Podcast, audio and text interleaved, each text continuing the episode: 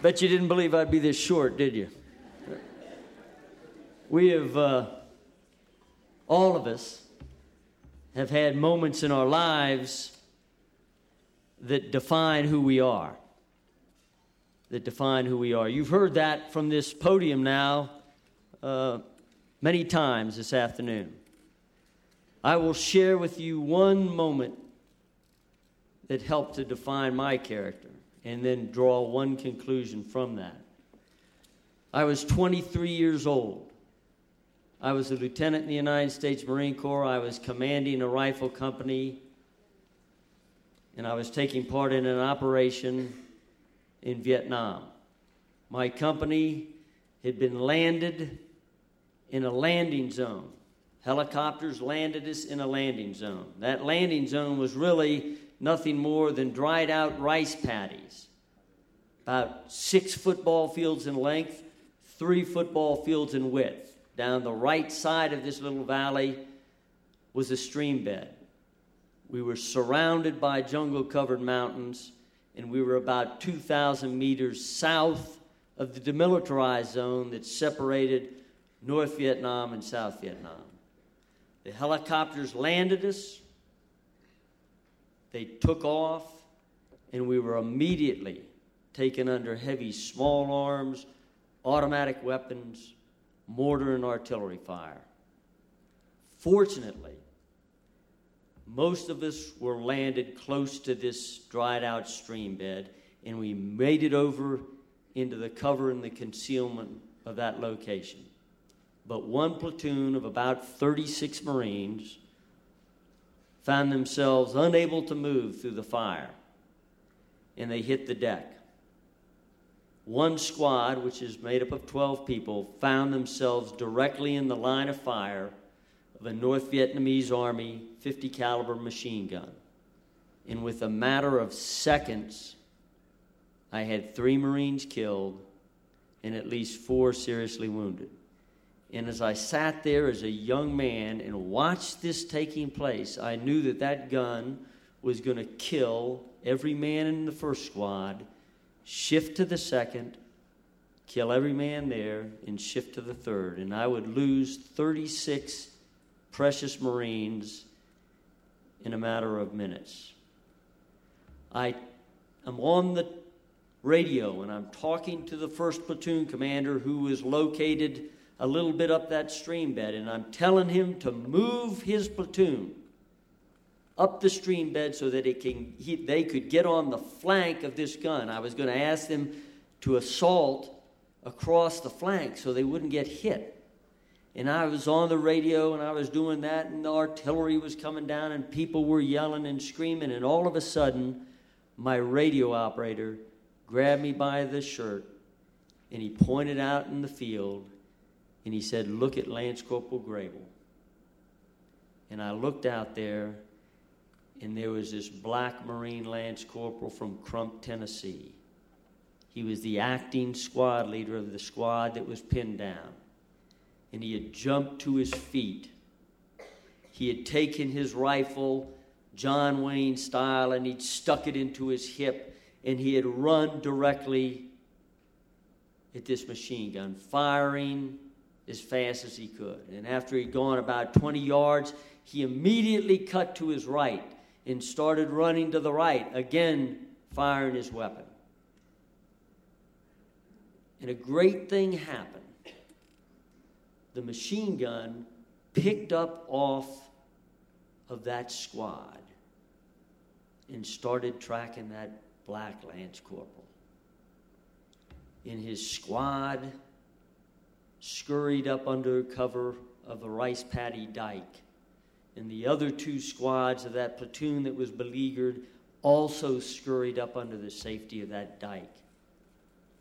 But this Lance Corporal, he didn't look back. He didn't see that happening. And so he kept on fighting.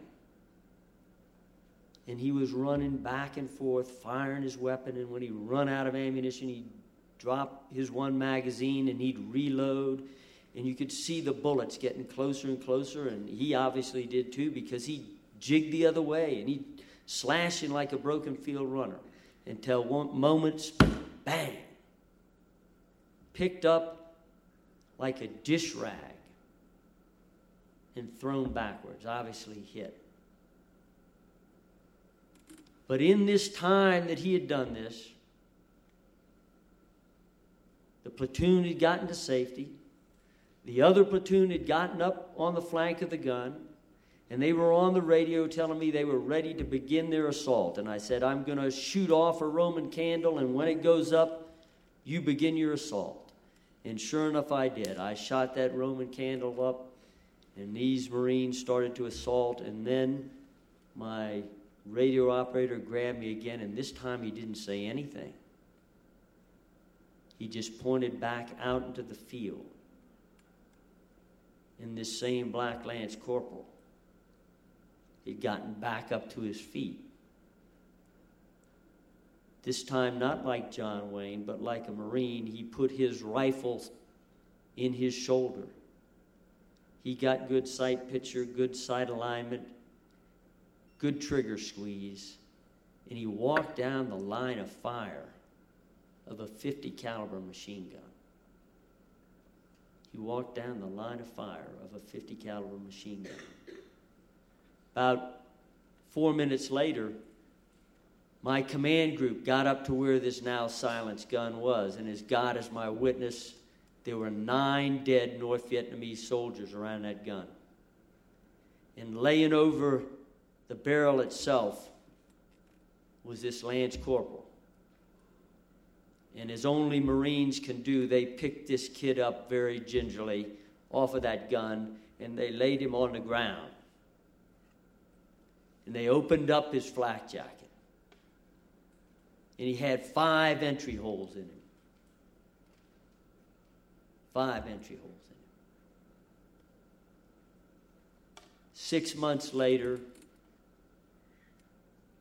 I attend an award ceremony where they give this Lance Corporal's widow this nation's second highest military decoration, the Navy Cross.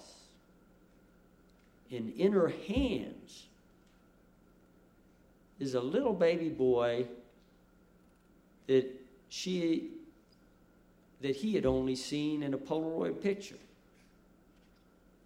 Only seen him in a Polaroid picture. And you say, What's that got to do with us in this theater? To you all. Think back, this was 1966. It's a black man. Couldn't even buy a hamburger in his own hometown from a McDonald's. But he laid down his life for his fellow man. He didn't look back and say, Are they white? Are they black? Are they red? Are they yellow? Are they old? Are they young? He willingly laid down his life for his fellow man. He was selfless. Selfless. You've heard a lot of traits today, and they're all important. You have two things that are important your integrity. Your integrity, and you're willing to be selfless. You hold your integrity and be selfless and you will be successful. You will be successful. Thank you very much.